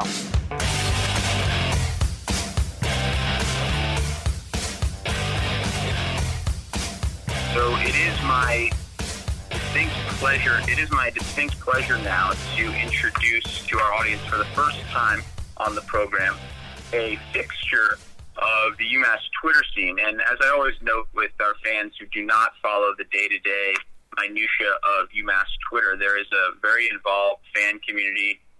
You know, maybe a few hundred people to varying degrees. This guest is right there in the upper echelon in terms of uh, avidity and uh, active posting has really been a fixture. And in many ways the sort of um, the opposite of the elder statesman whatever the opposite of that is sort of the uh, rookie wonderkind if you will has been posting pretty aggressively i'd say for i mean with twitter time is a flat circle. You never really know but at least a few years. I'll, I'll, I'll let him t- speak to some of that in a moment. But some years ago, or maybe a year ago, I don't quite have the timeline, we began to joke, but semi seriously note that his college decision was forthcoming and that we wanted to be the uh, exclusive outlet that received the news. And obviously, a lot of UMass people have been jockeying for um, his attention and, and trying to encourage him to make the decision to UMass, which we learned some months ago. It's been drawn out a bit that it had been broken. He he he eliminated some options, and he was down to UMass among others. He's th- he then recently said he's down to two options. I'll let him get to that in a moment. Our guest, without further ado, and excuse my little, my, it's almost fitting that my my actual baby is uh, in my arms as I record this. But our guest is the sort of baby of UMass Twitter, and I say that endearingly. Uh, Eli Slovin. Sloves, welcome to the show. Hey, you know what? Thanks for having me. I think I've listened to almost every episode except for you know maybe a few of them. Um, so I've actually been you know involved in the whole UMass Twitter scene since I was in eighth grade. So I'm a, I'm a senior now. So it's been about five years. Um, I actually remember the first time I had ever heard of like Curry Hicks Sage as an account or anything. I was standing in the in the Massachusetts room with Alan Pandiani, and I had just gotten to Twitter. I, I broke my wrist. I think I've told my, that story a few times about how I always wanted one because I knew about the whole UMass deal, and my mom was like, "No." Then I broke my wrist. Anyway, he was Wait, telling this was me your freshman year of high school or sophomore? this Sorry. was in eighth grade. It was in eighth grade. eighth grade. Got yeah, it, so it was predates high school. Um, so I had hopped on and I, I think I gained a little bit of a following, but then Alan was like, "Hey, you know, you got to follow this guy Curry Hicks Sage. He's you know the basketball voice," and I had no idea who it was, and obviously that was- predated the podcast and everything. So you you've clearly come a long way since uh, since then in terms of A10 Twitter and all things in that regard. Um, but yeah, so it's been it's been a few years now that I've been involved, and I uh, I absolutely love it. I think it's great. It's a wonderful community. We got plenty of different types of people. Like I said, I, I hopped on WMUA at, at halftime of the URI game and pretty much gave the rundown on that. I don't know if our uh, our buddies over there have ever released that. I'm not sure, but that was an interesting interesting time. They Um, did very good. I actually retweeted it. You can go back a couple weeks and, and, and check that out. Oh, okay. I, I haven't listened to it, so I got. I'll have to look that up. Yeah.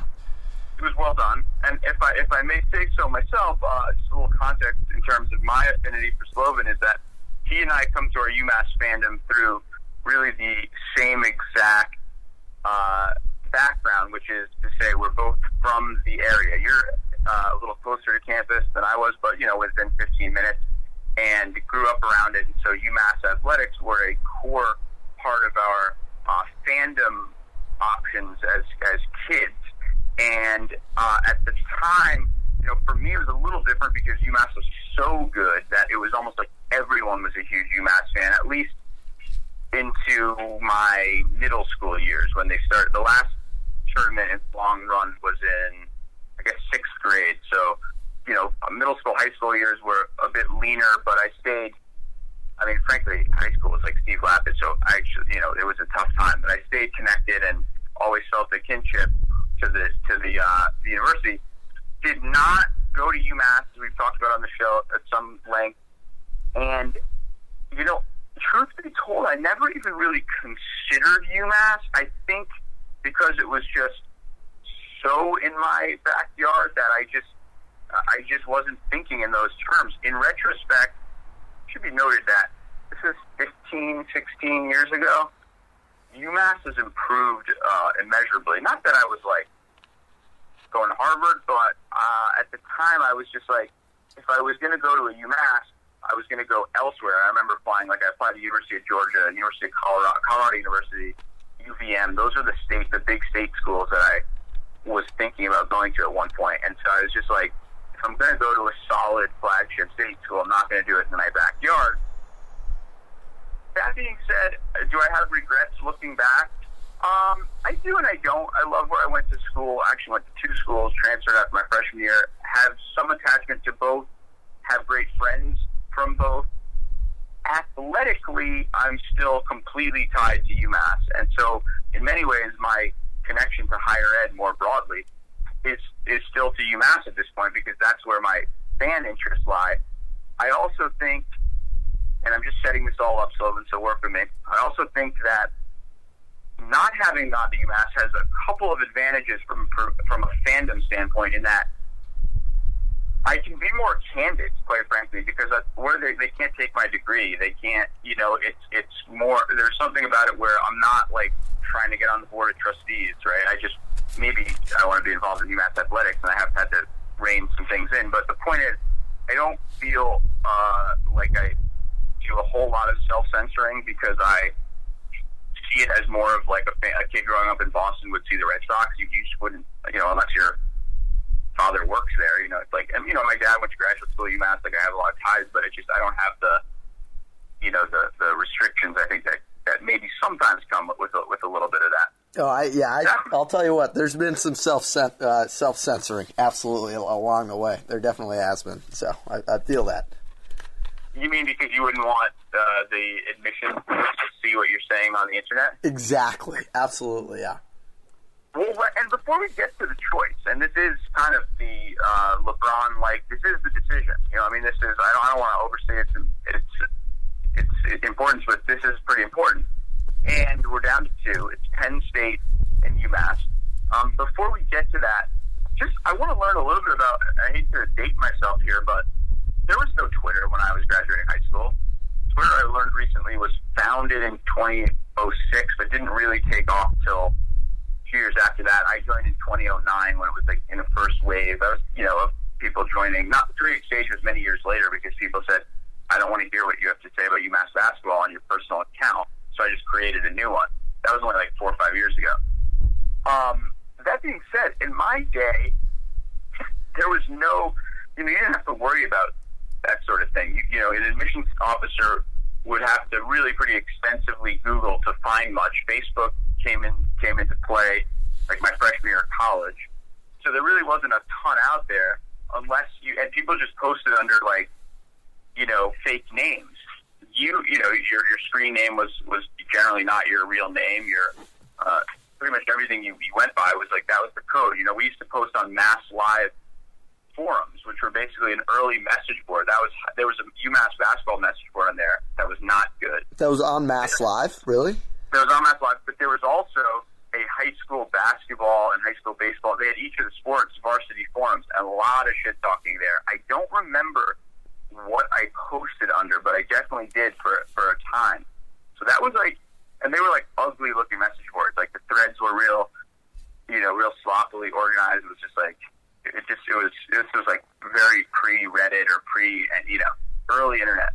So that was where a lot of the high school banter would go on between opposing schools. But even then, it was always it was the big line was like, why don't you get out from behind that screen name? You know, uh, because no one really knew who was saying what. I remember some big high school games that you know there was a lot of back and forth on the internet, but there still wasn't like maybe you post an away message on AIM this is going back early internet.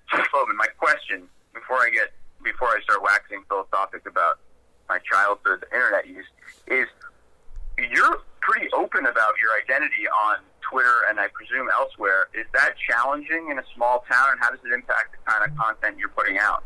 Well, well, here's the deal. So, I, I absolutely have have found challenges in it. I think there was only one time where my dad was like, you know, what are you doing? And it was about the Red Sox. I was losing my mind. So it's not really related to anything here, but um, I've definitely I've seen a lot more positives than I have negatives over the years. I've definitely gotten to connect to people within the athletic department that, that then that is at UMass that I definitely just would not have been able to connect with on the same level that I have had I not had Twitter.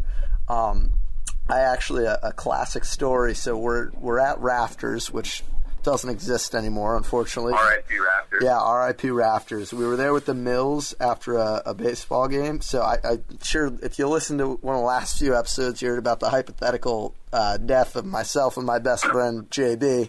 Um, and so we're sitting there, and it was like two or three nights after Cale Makar had just gotten drafted, him and Ferraro. And uh, right next to us is like the whole UMass hockey coaching staff. And uh, so they were getting up to leave. We literally, every time we went to Rafters with the Mills, we pretty much shut the place down. We'd have like 60 wings. It was just craziness. But uh, we were sitting there, and, and the coaches were about to leave, and my dad was like, hey, Coach Carvel, you know, nice job with the draft picks, blah, blah, blah. And so obviously, beginning stages of, of their program growing, and he would do the same thing today. Uh, Coach Carvel comes over and he shook all of our hands, and he had known uh, Coach Mills for a little while when he was at Amherst College because they Yeah, overlapped there. just so, just so folks know, the context is that your friend JB Mills, his father is the football coach, longtime football coach at Amherst College. So sort of a coaching fraternity dynamic at play there. Exactly. Yep. And so he came over and he's shaking everybody's hands, and his daughter is actually in the same grade as my sister and uh, JB's younger brother Nate. So they were in the same grade, and he gets to me, and I'm like, "Hey, coach, you know I'm Eli Slovin." Blah blah blah. I think I was. This was probably my. It must have been my sophomore year because I think that's when, or maybe it was my freshman year when they got drafted. I don't remember. Um, either way, Wait, when did first year in so it was it was going into his second year because Okay, so that would have been like April, May of your freshman year of high school because he just completed his fourth. Yeah, that's what it would have been. Yep. And so uh, he gets to me and he's like, "Wait, you're Eli Slovin? What? I thought you were like some 40 year dude sitting behind a keyboard at home." Blah blah blah. And I was like, uh, "No, that would be me."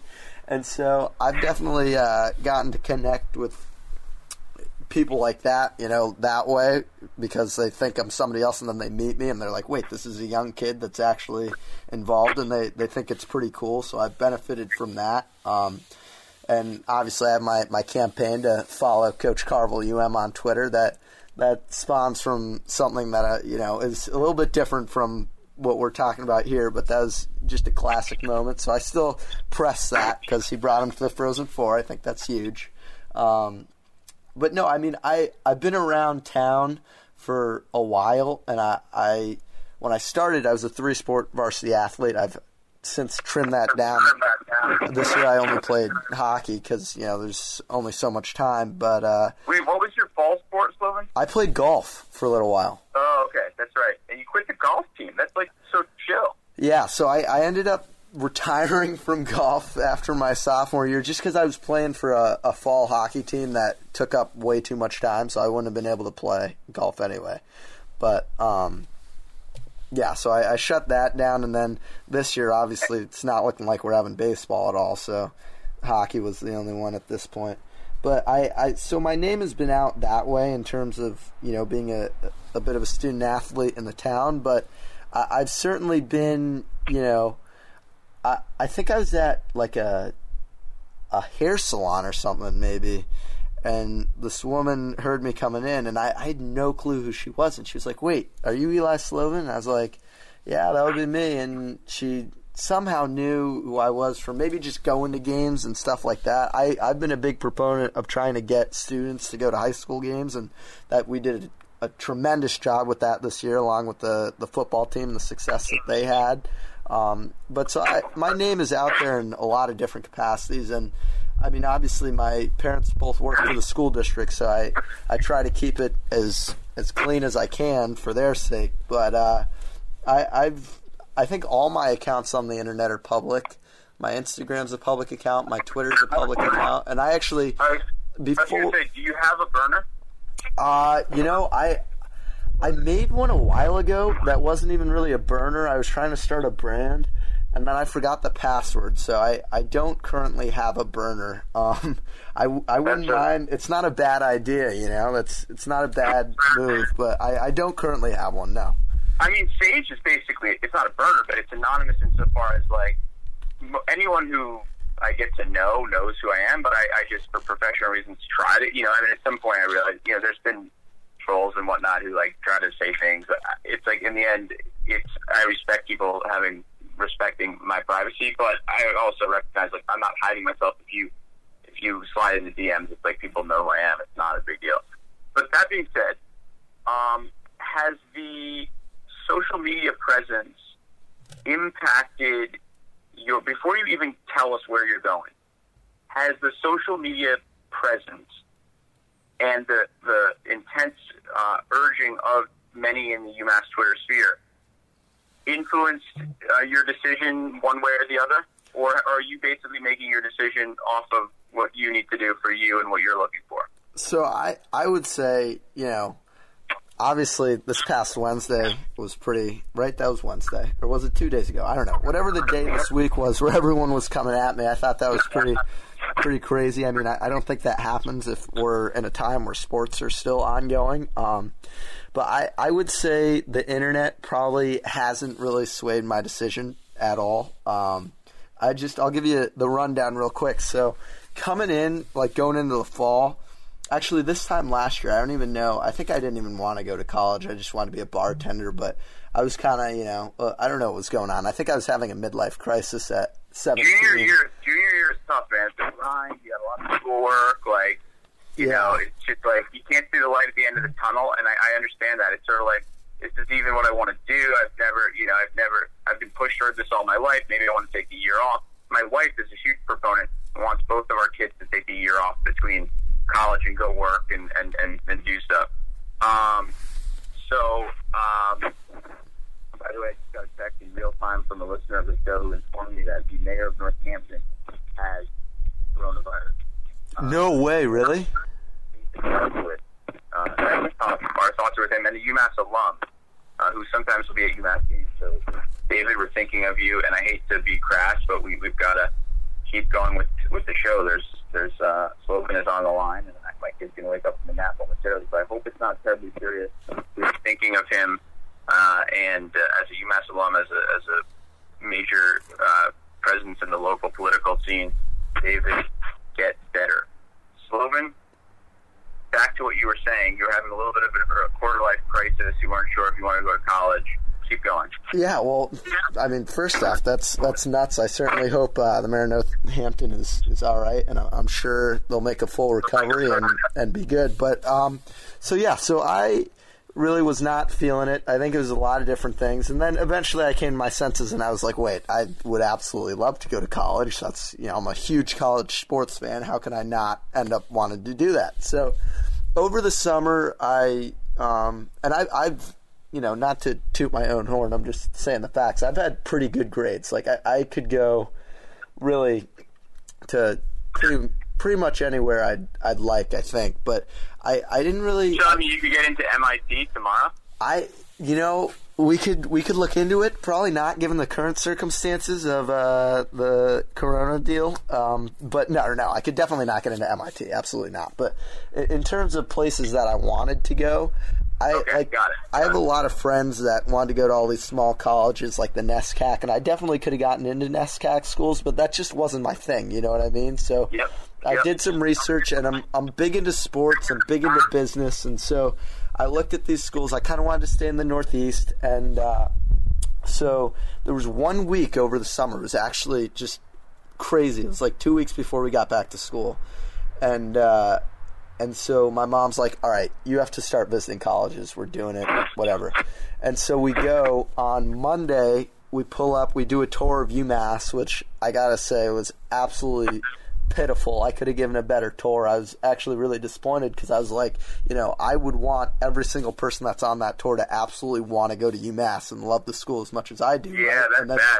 So I was Bad. that was disappointing for me, but it, it is what it is. So then the next day, we we drive all the way up to Syracuse and we go and visit Syracuse, and it was a cool place. I like the you know the I think it's the Whitman School of Business is all good stuff. And then we uh, shoot down to Ithaca was the next one, which is actually where Ryan Bamford went to school. Um, Sure. and uh, so we're in Ithaca, New York, and we're like, all right, well, we can either go to State College, Pennsylvania now, or we can go later. And we were in our, like, we have two Ford Explorers and a Chevy Volt, which is like not a big Chevy Volt. And so we were in the Chevy Volt, and my mom is not really a small car person. The Volt is actually my dad's. And so we were kind of dreading driving six hours in that thing, but we were like, if we don't go now, we might never go. So we literally call my dad and we're like, we're sending it. We're going to state college. And we, we drive all the way out to Pennsylvania. It was my first time being in Pennsylvania, and it, it poured all the way there, and it was horrible weather to drive in. And we thought we blew a tire, but we really didn't. And it was just this crazy trip. And we get there, and out of nowhere, I see Beaver Stadium like over the hills. And the, the context for why I was really looking at Penn State is that my dad was actually born in State College before uh, my grandpa got a job at, at UMass and they moved to Amherst. Um, he lived there till he was about three. And one of my uncles just took a job in state college, so I was going to have somebody around there. You know what I mean? Like At the university? no, no, no. At a at this this other company. I don't know if you'd want me to say what it is. No, that's so fine. I'm You don't have to say where. I just. But, uh, fine. Keep going. Keep I going. think it's related to Penn State somehow. And so it was like, you know, I knew he'd have a condo there. I knew all his stuff. And we get there, and, you know, it was wicked cool campus. Everything was neat. And I, uh, I tried this ice cream in their creamery that was just wild, right? You know, it was like life changing stuff. And I really love ice Yeah, cream. I've, I've, I've spent some time at Penn State. Know the know the spot. yeah, so it was, it was wicked cool. Um, so we do a little tour there, and then we come back, and I think the next weekend I took the SATs, and I was in good shape there, and so I knew essentially I, I would be able to get into all the schools that I had looked at, and so I ended up when it was all said and done, I applied to I only applied to like five schools. I had friends who applied to twenty schools, all this stuff, and I didn't really want to go to any of these smaller colleges. I just wanted to go to like a and Ithaca's pretty small, but I wanted to go to like a big sports school where I felt like I could,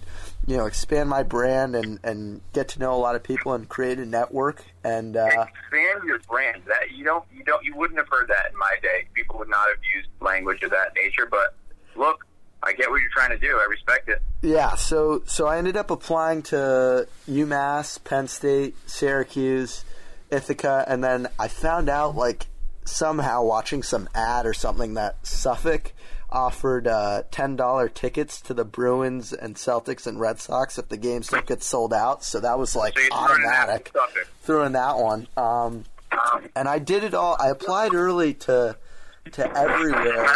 I think because I wanted to get it all done before hockey season. So I heard back from UMass. I got into Isenberg around like December seventh, I think, which was pretty cool. And I had heard back from Suffolk. I got in there. They gave me like the whole honors college, everything. But I didn't really want to be right in Boston. You know what I mean? That didn't really seem like my Sure. thing. Um, and then I actually heard back from Ithaca on my birthday. That was pretty cool. I got into there.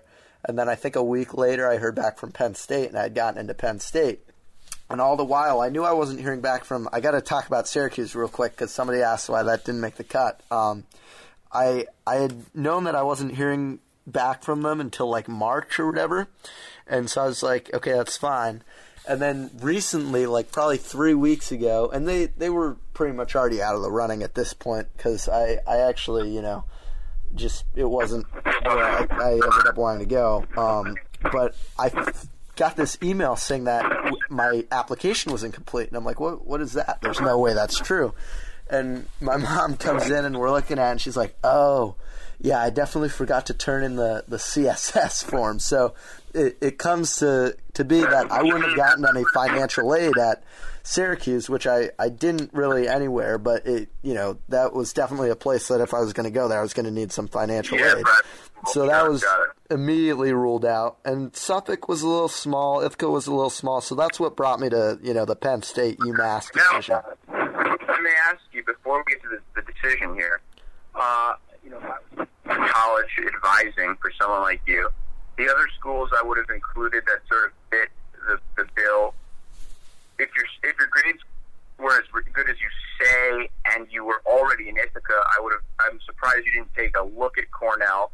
But it's not much of a sports school, so I wouldn't have advised in the first place. I'm just noting because neither is Ithaca. Uh, in fact, it's, at least Cornell has like top ten hockey over a lot of years. Uh, but also University of Maryland, and maybe if the grades were there and you still want to be sort of in this part of the country, uh, Virginia or Virginia Tech, and finally, in the same vein, uh, Northeast college sports, whatever, I would have thrown in Rutgers, which is on the rise as well. Yeah, so I actually I, I was told to apply to all of those, and Rutgers I just could not do because it's like you know New Jersey, New York. It was just I, I couldn't have done it. Sure. And then um, UVA was definitely on my list, and then I, I just decided not to apply there. I honestly I don't really remember what the reasoning was, but there was it, it came down to the the five that I applied to. There was definitely a thought out process when I, I No made those Maryland? calls. No Maryland? No, you know, I one of my close friends that I play baseball with, or not, I, I don't. This kid's way above my pay grade. He's actually a, a sophomore right now. He uh, he just committed to play at Maryland, but um, Really, an Amherst kid? yeah. So he well, he was an Amherst kid, and then like going into the second semester, he moved to Connecticut because his dad got a job at UConn. So. Um, Wow. His older brother actually plays baseball at Amherst College. I played with them in Little League. We won a championship. It was great stuff. But that Maryland was just like you know, if I was going to a Big Ten school, it was really it was going to be Penn State is where, what I was thinking at that point. You know what I mean? Just because I had always kind of followed their football program, and I don't know. I just eh, I I never been to Maryland. I wasn't really feeling it. Sure. Okay. Yeah. And, and UConn was out because of the UMass Oh, obviously, dynamic. yeah. No, so I Sure. my the lady that was like the school counselor or whatever told me I had to apply to UConn, uh, BU, Northeastern, and like Loyola, and uh, I think uh, what was the other one? Like UNH, and I was just like, yeah, I'm not applying to any hockey schools that aren't Yeah. UMass. Like No that just wasn't happening. So. Sure. Sure. So that did factor in your decision in terms of. Oh yeah, no, absolutely. If I if I have been rooting against the school my entire life, I was not going to go there. I got into BU out of. I wasn't going to go because, I, I, but it had nothing to do with hockey, and I think I like didn't get. I got into like their like some like two year program where you had to transfer into the main school. I was like kind of pissed. I thought I, would, I deserved to get in. Whatever. That's long. That's like many years ago. But I, I did not go to BU. Did not apply to Northeastern. Um, needless to say, we've come to this. We've expressed the, the rationale for both. Um, I will tell you my. I've told you a lot about my UMass stories, obviously over the years, and just lots of friends who went there, and I, I grew up around it. And Penn State, my first experience at Penn State was the summer before my senior year of college or high school, rather. I went to this like my parents really wanted me to do something like and not you know like some sort of like something quasi enrichment related. So I think my grandfather left me a little money to do this, which was really nice. And I went to this great program, life changing program at Georgetown. Uh, it was like a summer study of like politics for like a month. It was really interesting. Totally expanded my horizons in terms of just what was out in the world, and uh, you know that I could hang with some of these rich kids from like you know fancy towns in the suburbs of New York and Boston and New Orleans and all around the country. And I met my first girlfriend there, serious, first serious girlfriend. You know, I dated girls in earlier high school. We stayed together for much of my senior year. She went off to Northwestern. Her sister, years later, would become a lionette, which is a dance team member at Penn State. And in 2010, two years after I graduated college, I, I went with a couple buddies to meet up with this. You know, at this point, she and I were like friends. We weren't, you know, romantically linked anyway, but we were still we stayed friends. And so I went out her sister's senior year, and we saw Paterno's 400th win against Northwestern, No And- way. and stayed, which was since not doesn't count, uh, and stayed in the um, Lionette House. So very good times uh, there. Well, I'll tell you what, it, I- it doesn't count, but your experience must have been absolutely incredible. I mean, it, just the game day atmosphere must have been nuts. It was a great, great vibes, and I will say I had a lot of doubts about Penn State prior to that trip. I just, I just never quite got the Penn State thing because New York City is loaded with Penn State alums, and they have a little bit of a cultish aspect. And I kind of just thought it was like a, I didn't realize how fun of a town it was. State College, though it's in the middle of nowhere, good vibes, good energy, lots going on. Um, then, of course, the next year was the Penn State uh, fiasco, and that left a bad taste in my mouth for a variety of reasons. Um, you, of course, can't fault anyone who's there now. It's been, I mean, you during that scandal were. I watched nine. the entire thing on ESPN. I watched the whole Yeah, I mean, you were, but you were like nine. I mean, I was three years out out of college. You know, like I, I, I remember it. You know, I, you know. So for me, it was it spoke to a lot about of the problems in, in big time college athletics, and I kind of felt ethically torn about how much how invested I was in this whole enterprise and just the craziness of it because that, you know, whatever. The point is, um, I still make fun of Penn State for that because I think some vile things went on there, but I also recognize the merits of the university. There's a very good alumni network. They're very connected. There's a lot going on in the town. It's it's a fun vibe. I, I, I get I get the appeal of the place. Um, and I will probably make fun of you if you go there, but mostly mostly in uh, in good good spirits. Um, and so with with that being said, I'm getting that off my chest so you understand. You know, you always have a friend in me, but at the same time, you know, it'll, it will alter the manner in which I interact. I have predicted that you're going there. Most people who think you're not going there, my buddy Jack, who is a one-time co-host of the show, Michigan guy, predicted that you'd definitely be going to UMass. I said I don't think so. Um, that's my preface, Slovin.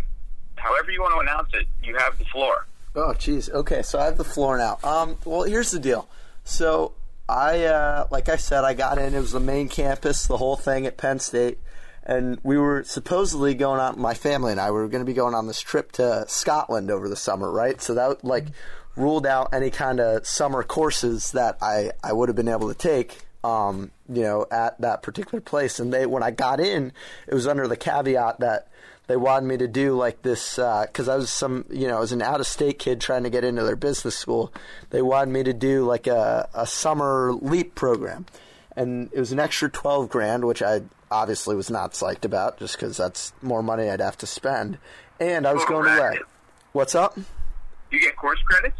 Yeah. Oh, yeah, yeah. No, absolutely. You totally get credit. So it ends up it, it would have been worth it, but I I it had been shut down anyway because I was going to Scotland, and then obviously we have the coronavirus, and it looks like all of a sudden we're not going to Scotland, and so my perspective on everything absolutely shifts. Um, so I was I was thinking about it, and it it all you know like you said you predicted I'd go there and then I I was sitting at home one day watching like you know I always watch this particular YouTube video that's probably from like 2015 that uh, you know is about how UMass basketball is back and this whole thing. And I'm sitting there, and and you know, UMass is probably academically at this point their their business school is probably a better school anyway, and their you know average income after college or sa- starting salary is a little bit higher, and so I'm sitting there, and I'm like, dude, you've been a diehard UMass fan since you were three years old. You literally for probably eight months, I didn't answer to anything other than Anthony Anderson four three. Like someone tried to call me Eli, my neighbor, and I just didn't respond. And he was like, "What is going on with this kid?" I was because I was, you know, I wanted to be called Anthony Anderson four three, which looking back is some real psycho stuff. And those were bleak years, man. Oh, bleak oh, bleak, absolutely, absolutely bleak. And I actually. Yeah, was, we had season tickets, and then I think after a little while we shut it down. But obviously, once I turned eight, we we fired that all back up. Um, oh yeah, they were bleak. So so anyway, I'm sitting there watching the video, and I'm like, they they got this kid Tre Mitchell. They got you know all these dudes. John Bugs, I feel like is could could be a real guy. Dibaji Walker, and I'd be like, you know, if I leave and all of a sudden they make the NCAA tournament for the second time ever in my life, like I would just absolutely never be able to forgive myself. So that pretty much is, is what it came down to. Is I I was like, and it's not even it had nothing to do with Twitter, right? I was just like, I it's a better school. I've lived in Amherst my whole life, but I'll live on campus, and it's that whole thing. And I was like, if I left, I'd be missing the renaissance of UMass sports, which I truly believe that we're entering. So I, I guess my official decision, which I, I put in the deposit on Wednesday, is that um, I'm going to UMass. I'm going to be a Isenberg School of Management dude, and we'll we'll see how it goes. I'm I'm pretty excited, and wow. that's where we're at. That that came that came as a pleasant surprise. I think you made the right decision. Um, I think, look, um, the, the only thing that's really distinct, I think, about Penn State in this regard is probably those football games. It is a really unique experience. I would encourage you to. My, my wife is in the background saying you'd be supporting a pedophile. Yeah, I love it. I love it. Yeah. It, and what I what I would recommend for you is when UMass football does their annual whatever money you save in state uh, on in-state tuition. And I presume it's a decent chunk. Oh, it's yeah. No, that um, was also definitely a factor too. Is I was yeah, like, well, I'd be in you Yeah. Put, put a little bit of that. In fact, uh, your parents are going to listen to this, so I'm going to just say this to them. And I know this is something a parent doesn't necessarily want to hear, especially in these uncertain economic times. But provided things get back to normal at some point, put you you should endow Eli with a few hundred dollars a year to take a road trip with the UMass football team to one of those iconic sites so that you at least have a taste of that because it is really unique and but I think seeing your team in that environment is even more unique so they're going to Auburn I think this year I think they got Texas A&M Yeah, Texas A&M. I'm, I already locked that up. That was part of the deal. I said if I go to UMass, I'm going to the Texas A&M game. So that one's that one's in. Oh wow! So you're already you're already thinking in these terms. So Oh, I totally, think that that's- absolutely. that's good. And I also think one real one of the real benefits in terms of UMass and UMass athletics and your fandom and all that is that you first of all you already have incredible uh, footholds in the athletic department. If you want to intern in, on the sports side of things, you have networks that you can do that too. And from pure fandom perspective, you serve as an essential ambassador already because you know the traditions, you know some of these things, and you'll still get the experience of being a student there. It will be different, you know, Yeah. but you will uh, you will be able to sort of introduce your friends to UMass fandom, and as that become as the team becomes better, and as the, that becomes more socialized, you will help sort of spread this program. Whereas at Penn State, fan culture is so incredibly cemented already that you know, sort of like helping grow a fan base at a place that already has 100,000 people a game, it just isn't as unique. So I, I think what's the uh, the mantra that as they say at UMass, like be different or whatever. Uh, revolutionary. Be revolutionary. Sure, apply that mantra to your fandom uh, at a time in which big things are expected, and you'll also already have the benefit of all of UMass Twitter being in your in your networks and connecting you to people regardless of what you want to do. Um, and my wife is making jokes saying lots of cool people on UMass Twitter. There are, honey, there are. She, she says there are. She, maybe Yeah, you know, my, my mom's laughing at me right now from upstairs. She, I think she's uh, very much so aligned with your wife. Uh, look, I mean, I, I've I wrestle with that, and I, I've, I've you know, I, there was a point, Logan, where I was, I was, I would say I was fairly similar to you in high school, and college, and beyond. Very social, extroverted, you know, sort of, you know, they used, they used to call me in my hometown, like the the local politician would call me Mr. Mayor. I, I was a, a, you know, I, I liked the, I had the gift of gab. I would rub hands with people, and so initially my foray into UMass fandom, I always felt like a little bit like, eh, like I'm one of these like fanboys who's like kind of weird and just like you know the big nerd, and you know. And and as I got older and grew more comfortable with that fandom, I was just like, I don't care, like whatever. That's part of my that's a part of my identity. I have other parts of my identity, and you know there is a type, you know, like whatever. Anyone who has the number had the number of message board posts I did you know, you're, you're thinking of perhaps a different type, and there are some of those types, and those types are wonderful too. The point is that you know, you you got to uh, you got to live your life, and you got to have your passions unapologetically. And if you have, you at least have a far better excuse than I do, because you'll be going to UMass, and people for the rest of your life won't say, "Wow, it's so weird that you're so into," and you'll have to then go back, "Oh, well, when I was a kid in Calipari," and Yeah, da- da- you yeah, know, I you won't it. have to have that. You'll just be it'll be just accepted, you know, seen as sort of standard fanaticism, and uh, I, I envy that, and uh, we look forward to, to, to following along your pursuit, and also we look forward to having a fan, you know, a student insight into into some of these dynamics and and helping work with you to, to spread some of this stuff in whatever ways we can, and. uh We'll have you back on on the show as a, as a correspondent, perhaps. There's lots of options here now that you're in the thick of things and getting ready for what will be undoubtedly an exciting several years. And you can always go somewhere else for grad school. That yeah, that was also one of the things that it came down to. Was I was like, well, you know, the the AD at Penn State actually went to UMass, so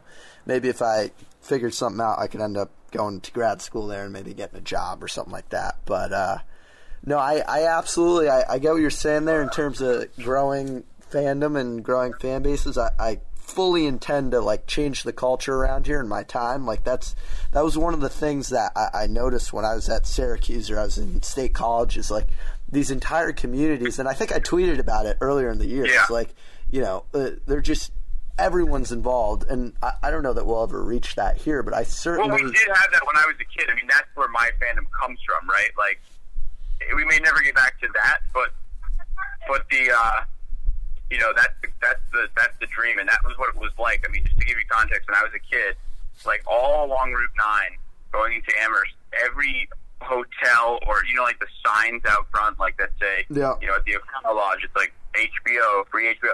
All that stuff would say like I have vivid memories, be like, "Welcome Dickie V," you know, like beat weight or whatever. Like it was that big at UMass, and so it doesn't get seared in your mind for this long and this deep a way if it's not like that. And I'm not saying it's gonna be back to that, but that's there's the model there, and I'm glad you've seen what that looks like in other towns. I'll be right there, buddy. I Sullivan, I gotta go. Hey, uh, thank you for having me. It was it was a good time, and uh, tell tell your kids, everybody. Hope they're they're doing well, and uh, yeah, doing it. absolutely. Okay, Peace. sounds good. Bye.